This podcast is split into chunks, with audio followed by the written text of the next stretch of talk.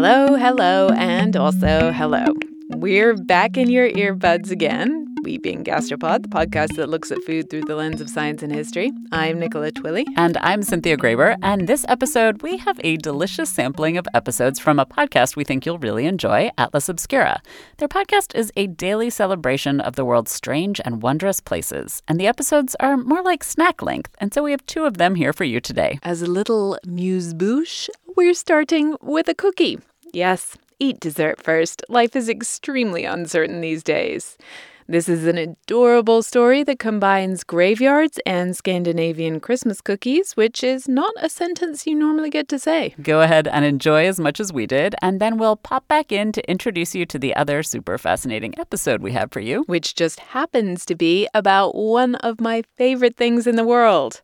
And after you've enjoyed, don't forget to subscribe to the Atlas Obscura podcast so you don't miss out on any more of their weird and wonderful stories. Like a visit to the world's only museum dedicated to microbes. Go ahead and drink, as well as the world's loneliest tree and the largest organism on the planet. But first, cookies. When you're an American Express Platinum card member, don't be surprised if you say things like, Chef, what course are we on? I've, I've lost count. Or, Shoot that, shoot that! And even, Checkout's not until 4, so. Because the American Express Platinum Card offers access to exclusive reservations at renowned restaurants, elevated experiences at live events, and 4 p.m. late checkout at fine hotels and resorts booked through Amex Travel. That's the powerful backing of American Express. See how to elevate your experiences at americanexpress.com slash with Amex. Terms apply. Okay, here's the situation. Our daughter Mia is leaving for her first sleepover. We have friends coming to stay, and we just got a puppy. So I go on Instacart and solve everything in one order from Kohl's. Fun PJs for Mia. Oh, new bedding for the guest room. And a vacuum cleaner that actually picks up pet hair. All delivered in as fast as 30 minutes. With Kohl's on Instacart, there's no such we can't fix. Visit instacart.com to get free delivery on your first three orders. Offer valid for a limited time. $10 minimum order. Additional terms apply. Hey, about five years ago, Atlas Obscura released its first ever book. It was also called Atlas Obscura. And we are just about to release our next big book into the world. And this one is called Gastro Obscura, a food adventurer's guide. And it's all about the world's most interesting ingredients, recipes, restaurants. It covers the whole world. And uh, it's the result of years of work by multiple people on the Gastro Obscura team. And so I hope that you're interested. If you want to check it out, there's a link in the episode description. And in honor of this, this new book launch, we're making the podcast this week all about food. And we're going to talk to some folks from the Gastro Obscura team. Uh, here today is Sam O'Brien, a writer from Gastro Obscura. Hi, Sam. Hi, Dylan. So I found out you were working on what I think has got to be one of the most unique collections and it's a combination of two things that you don't wouldn't think would go together. It's recipes and gravestones. Yeah, well, I've always been interested in cemeteries and graves mm. and the stories they tell. And yeah. a grave is just so fascinating because you have such a limited amount of space to tell someone's story. So, mm. what someone decides to put on there is incredibly interesting to me. And so just for fun, I always wander around cemeteries, and whenever I travel, I visit the local cemetery. So totally. I'm always on the lookout. Yeah, for fellow taphophile, I assume. Yes, yes, yes. of course. yeah. Taphophiles unite. Um, yeah. So one of my favorite cemeteries is Greenwood Cemetery in Brooklyn, yeah. and I heard about a very unique gravestone known as the Spritz Cookie Gravestone. And mm. so hmm. basically, what that is is it's a grave, and it tops off in an open book. And you've probably seen graves like that before. They're open and then they might have a scripture verse in there or something. Yeah, sure. And so here, instead of finding that normal Bible verse, it's a recipe for cookies. And so I was wow. hooked. I had to know everything about this woman, everything about her cookies. And it just started this quest of both learning about her and her recipe. And then that led me to a longer, larger journey of other recipe gravestones around the world. And it's just been this wonderful quest of me trying to track these down and meet the family members who decided to pay tribute in this incredibly unique way.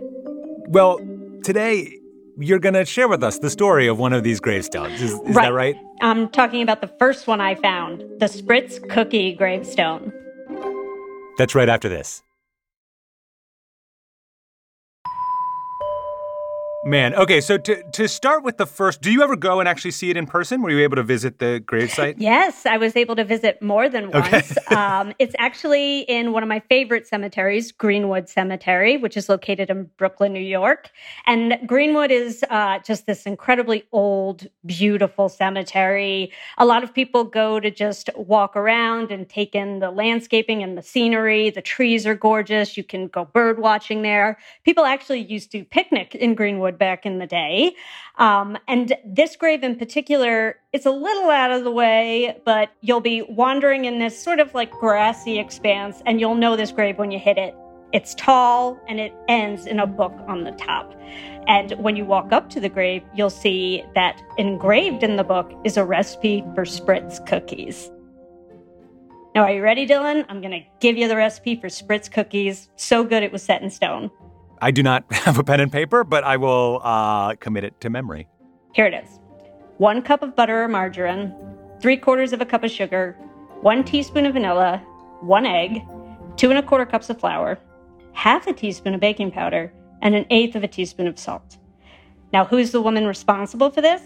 You just look below on the grave and you'll see this woman's name Naomi Odessa Miller Dawson. Naomi was born in 1921 and she died in 2009. But that doesn't really tell us that much about her. So I found her son, and I called him. Hello. Hi, this is Sam O'Brien calling from Atlas Obscura. Oh, hi, how are you? Good, how are you doing? Not bad. That's Richard Dawson. And to hear him tell it, his mother's cookies were amazing. We really loved them. So my sister and my cousin George, my sister's name is Anita, we would basically wait for them to come out of the oven, and as soon as they came out of the oven, we start eating them. still hot, still be a little burning. oh, it didn't matter. Yeah. So if she turned her back, we were we were eating them. What was your favorite thing about them? Like, uh, were just like that they were sweet, that they were warm, or you know, I, I, I honestly don't think it was the cookie themselves. I think it was just the, the spirit of family and it was just something that triggered um, knowing that it was the holidays and, mm. and that it was it, it was just really special to us. So after talking about the recipe, Richard and I just started talking about his mom. She spent most of her career working as a clerk for the post office. But when she wasn't working, her real passion was baking. Yeah, yeah. She used to say that uh, baking was so good it would make you beat your mama. she said her, her baking was great. She actually could have gone into business. I mean, she made really nice cakes and, and cookies, and she would make rum balls and, and lemon squares, all sorts of things. We lived with uh, my mother and her two sisters so they each had a specialty. So my mother was the baker. My uh, aunt uh, Marie was uh, person that would uh, cook turkeys and things like that for the holidays. Hmm. The oldest of the three, Sybil, she would do all of the Caribbean um, classics and favorites. The family comes from Barbados. Um, although Naomi herself was born in New York, um, she's a first generation American in her family. Her sisters are from Barbados and mm. her parents as well. Um, and while her sister would make traditional Caribbean dishes like cou-cou or coconut uh, bread, the cookies themselves are of European origin. And Richard wasn't quite sure where Naomi picked them up, but that's the beauty of New York, the melting pot. Uh, totally. They came and they make spritz, and then they also make kingfish, and it's just this beautiful banquet. It, it, it reminds me of like, you know, people who like have been eating their grandmother's like secret cookie recipe for like 40 years and they're like, oh, no one makes them like this. They're so, and then they find out it was literally taken from the back of the like cookie box. You Yeah, know what I mean? Toll like, House, the- the- yeah. Exactly. but like once something becomes a tradition like that and you have it the same time every year, it starts to develop a totally different meaning and it really does taste different, right? It tastes like Exactly. a particular moment in time and with your family. And so it's kind of a, a simple recipe in a way. Was this sort of widely shared and known uh, through the family? No, she did not share it. Oh, okay. Yeah, it's funny because one time um, I would bring uh, cookies to the office during the holidays, and of course there were spritz cookies. My mother would make a big batch, and she would make spritz cookies, uh, oatmeal raisin cookies, all sorts of things. So I remember a lady on my staff was she was practically begging me for a recipe. So I, I called my mother. I said, "Look, this lady liked the recipe." She said, "Well, that's nice." she wasn't giving up. so did she eventually give it to you guys? Uh, we actually, uh, after her passing, she had everything written down. She she did have recipe books, so we did have have the recipe. But she always she always said she was going to stay tight-lipped about her recipes. Oh my God. that like, she, t- that's like, yeah, she took it to the grave She basically. literally took it to the grave. Yeah. This actually might be the only grave it applies to, but like the common joke with recipe gravestones is, um, you know, my mother would say she would only share the recipe over her dead body.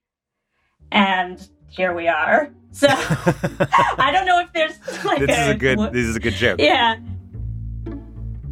How do you think uh, your your mother would feel about the the attention her cookie recipe is getting these days? But you know, it's funny because my mother was a, a, a private person, and she she was somewhat of a shy person. Um, I think she would find it kind of neat that that she's getting all this attention. And that her recipe is now out for all to see after she was so tight-lipped about it. well, she may be a little bit pissed off on that, but I'll blame. her. Blame your sister. Yeah. How did the family decide to actually engrave this cookie recipe on Naomi's headstone? Yeah, well, what was interesting to me is that I asked Richard if he'd ever heard of a recipe gravestone before, and he hadn't. So this was just a totally original idea that his family had. It was actually his sister Anita's idea to do it. Um, and they were just like, hey, this is one of our favorite memories of our mother, and what a nice tribute this would be. And they actually even made and served the cookies at the memorial after Ah, her funeral. That's that is so nice. What a what a lovely story. yeah, yeah, I liked that a lot. It's more than just a recipe. It's an acknowledgement of really the love that went into her baking, and it's a reflection of family. Because if, if you speak to anyone in my family and and mention Spritz cookies, the probably the first thing that will come out of their mouth is talking about my mother and the times we had. Hmm. Would you say when you or your sisters make spritz cookies, they live up to your mother's? Well, I'll put it this way: my my sister has a lot of work to do.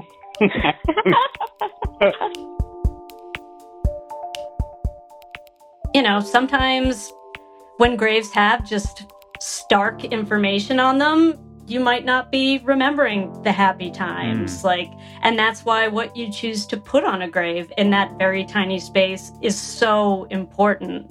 And putting that personal touch is not just a nice tribute to your mom and what she meant to you. It's also for you as the living loved one, where you can not only look at this and see birth and death and her name, you see something that was truly beautiful to you and like a Bible verse, is sacred and it's sacred to you and your family. Yeah, yeah, and re- that's and I, I I don't know that I've thought about recipes quite in that term, but you're absolutely right. The right recipe is is like a sacred piece of a family. Exactly. Totally. I I love this. I there are so many layers to the onion here. It's like there's family, there's tradition, there's food, there's the culture around that food. There's so much. And I love that this grave brought us to Richard and Naomi. And I, it sounds like you've got a bunch more stories like this, which That's I'm, correct. Yes. Okay. So when I found out about this one, it just got me thinking are there other graves with recipes on them? Yeah. And there are. uh, I found uh, eight in the United States and two in Israel. And these gravestones are like, I call them my infinity stones because I want to collect them all. And I, I'm like, no, there's got to be more out there. Like, I found a peach cobbler recipe on a grave in Louisiana, a fudge recipe in Utah. Um, uh, a yeast roll recipe in Israel, uh, an oatmeal cookie recipe with where there's a container of Cool Whip engraved literally on the grave. And I found that grave with the help of the mayor of Nome, Alaska. Yes. Yeah, I cannot wait to hear more about these. Uh, in the meantime, if you're out there and you know of a recipe grave, you know the person to tell, right? Please, please, please email us at hello at atlasobscura.com. Do it. Do it. We're gonna. This is going to be the definitive collection of recipe graves. I have to say, I'm tempted to try the recipe. I'm not sure I've ever had a spritz cookie, to be honest. I definitely haven't. We have lived a deprived life, apparently. But so you might be thinking, how do you top a story of gravestones and cookies? Well, as it happens, Atlas Obscura has a two part series on one of my favorite things in the world the nutshell studies of unexplained death. I don't want to ruin your enjoyment of the episode, so no spoilers, but it involves the first female police chief in the US, the birth of forensic science, and a bunch of dollhouses. Enjoy the first part of this miniseries and then go listen to the rest at Atlas Obscura, wherever you get your podcasts. Okay, here's the situation. Our daughter Mia is leaving for her first sleepover. We have friends coming to stay, and we just got a puppy. So I go on Instacart and solve everything in one order from Kohl's. Fun PJs for Mia. Oh, new bedding for the guest room. And a vacuum cleaner that actually picks up pet hair. All delivered in as fast as 30 minutes.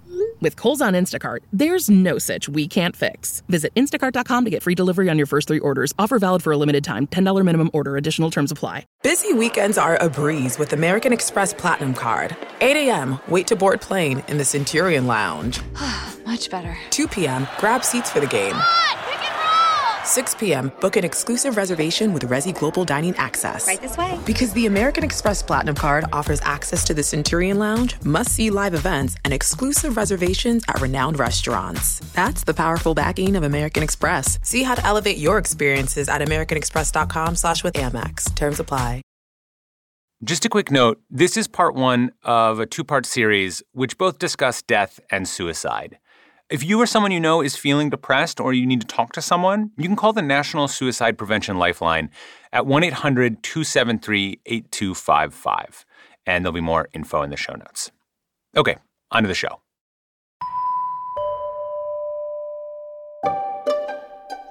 Once upon a time, dollhouses weren't playthings. Starting back in the 1600s, the Dockenhaus or miniature house wasn't meant for kids. Instead, it was a kind of ostentatious display of wealth and the pastime of very wealthy women. It was a big deal. You know, before television and the internet, people had time on their hands. The houses were handcrafted by the best artisans. Each tiny chair could take as long as a real one to make. And in an upscale part of Chicago, in 1930, there were once two women, both wealthy socialites.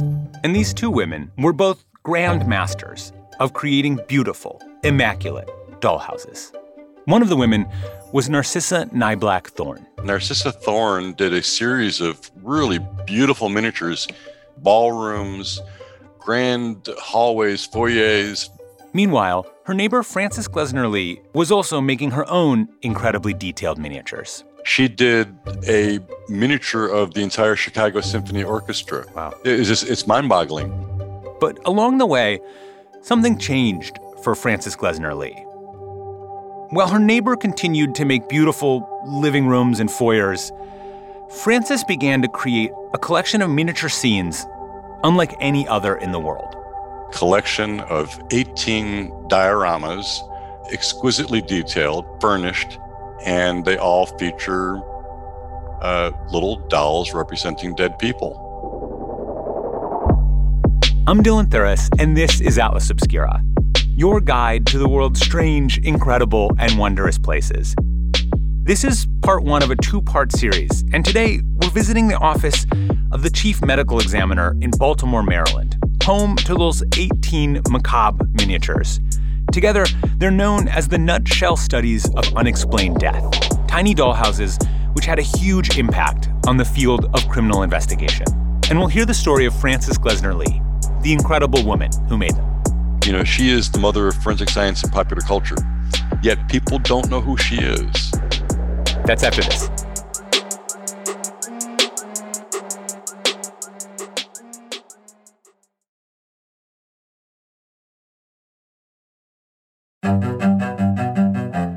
My name is Bruce Goldfarb. I am the executive assistant to the chief medical examiner for the state of Maryland.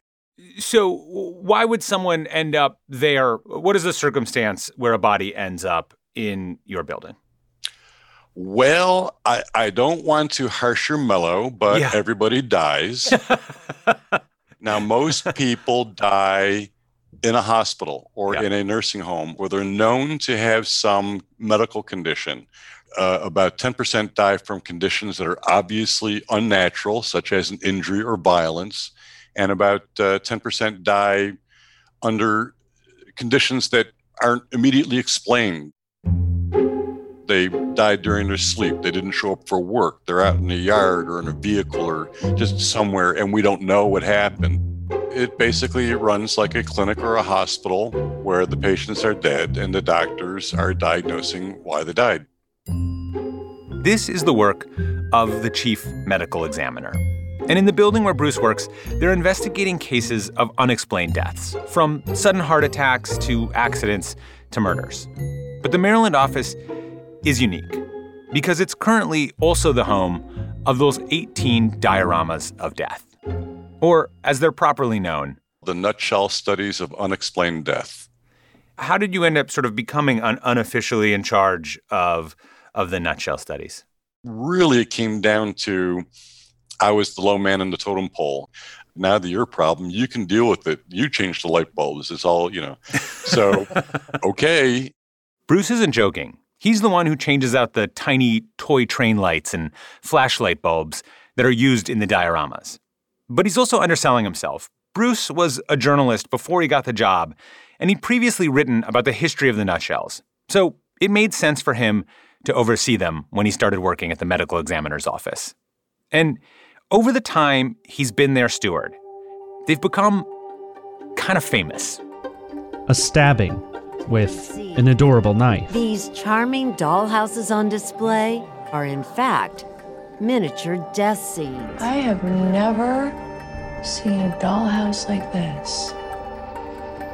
There's been a documentary about them, multiple books, and they were recently shown as part of a Smithsonian exhibit, and both CSI and NCIS have done episodes inspired by them. And it's no surprise, because they're incredible. Each one is immaculate and horrifying. They're beautifully crafted and, and tragic to contemplate. Each scene is based on real life cases. Take, for example, the three room dwelling from 1937. There is a cutaway of the first floor of a home, a very nicely furnished living room with little books on the bookshelves and a little floor lamp that works. And there's a a, dead woman, you know, face down uh, on the stairs.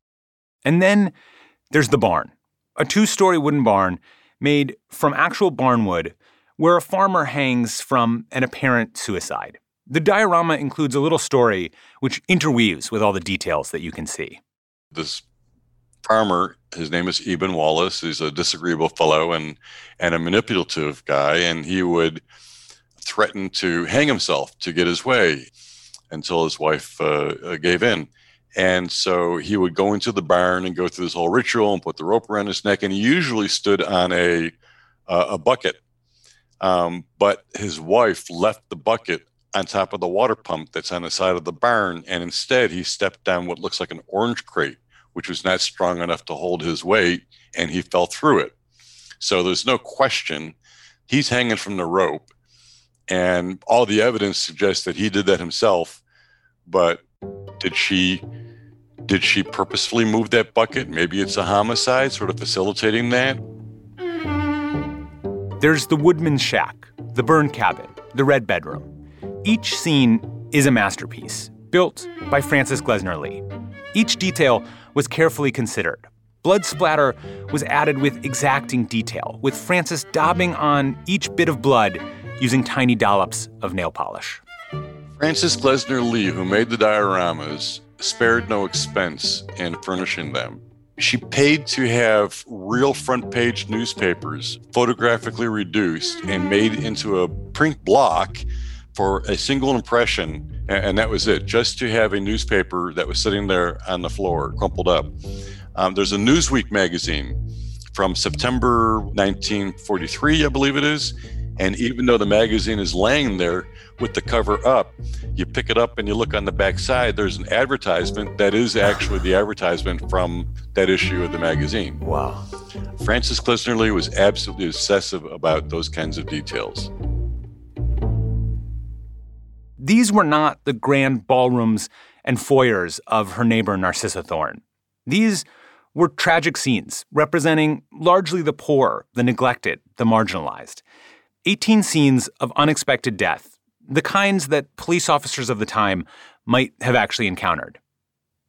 So, why did Frances Glessner Lee, a well to do socialite, at this point a grandmother, switch from creating miniature versions of the symphony orchestra to tiny, perfectly detailed scenes of death?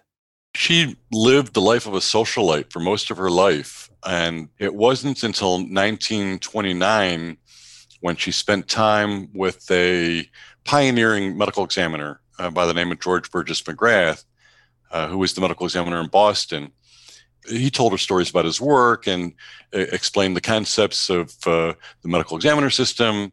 Frances was an early reader of Sherlock Holmes. And after talking to George Magrath, she was surprised to learn that in reality, the field of what we would call forensic investigation didn't really exist before 1945, homicide detectives, police officers had no training in forensic science. So they would put the fingers through bullet holes in clothing and uh, move the body and these sorts of things.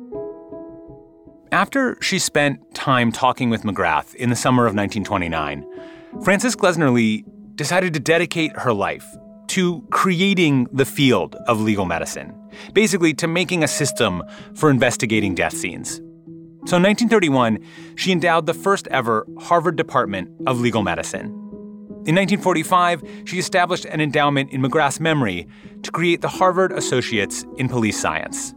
And everything that she did was in her last decades of life. Wow.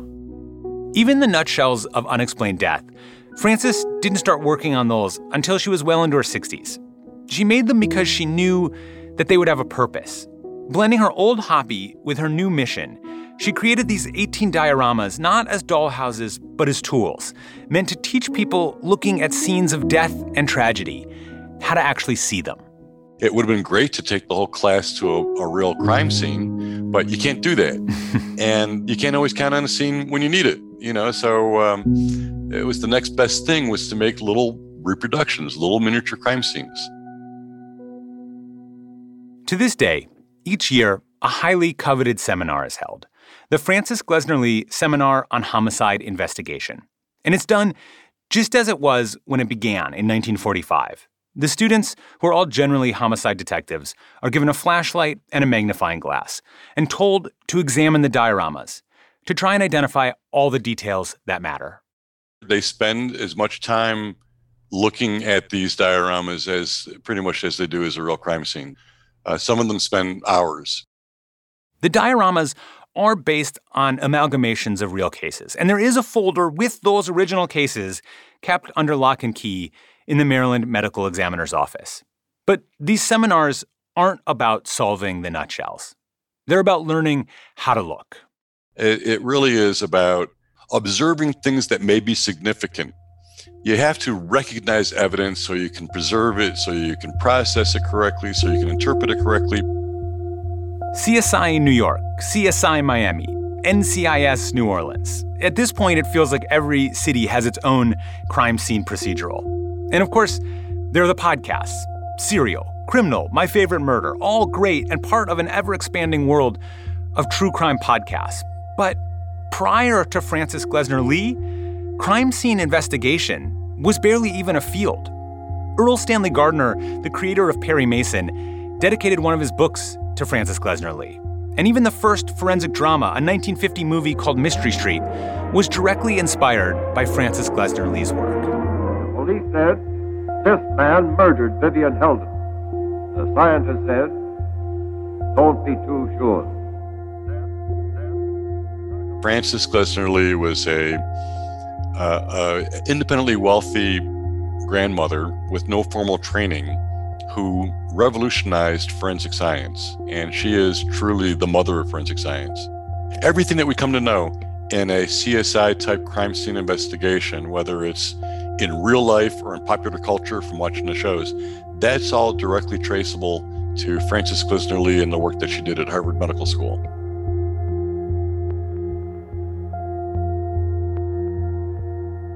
The nutshell studies of unexplained death may be the most visible part of Frances Glessner Lee's legacy, but they're only a small part of it. Because her fight for creating a system of legal medicine where determining the cause of death is done by trained professionals is still very much underway. On part two of this two part series, we walk down the hall from the nutshells to another special room to learn just how cause of death is actually determined in America. On part two, we go from miniature recreations to full scale reenactments. Yeah, I like saying that the Scarpetta House is the most violent room in Baltimore. And I get to try my hand at being a corpse. And did she say to you, Do you want to be a dead body? Yeah, basically. She was like, I have this really cool opportunity for you.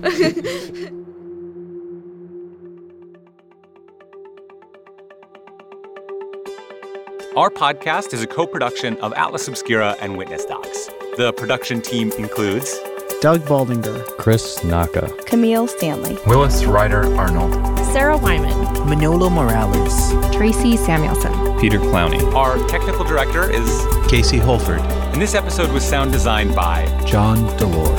I'm Dylan Thuras, wishing you all the wonder in the world. See you tomorrow.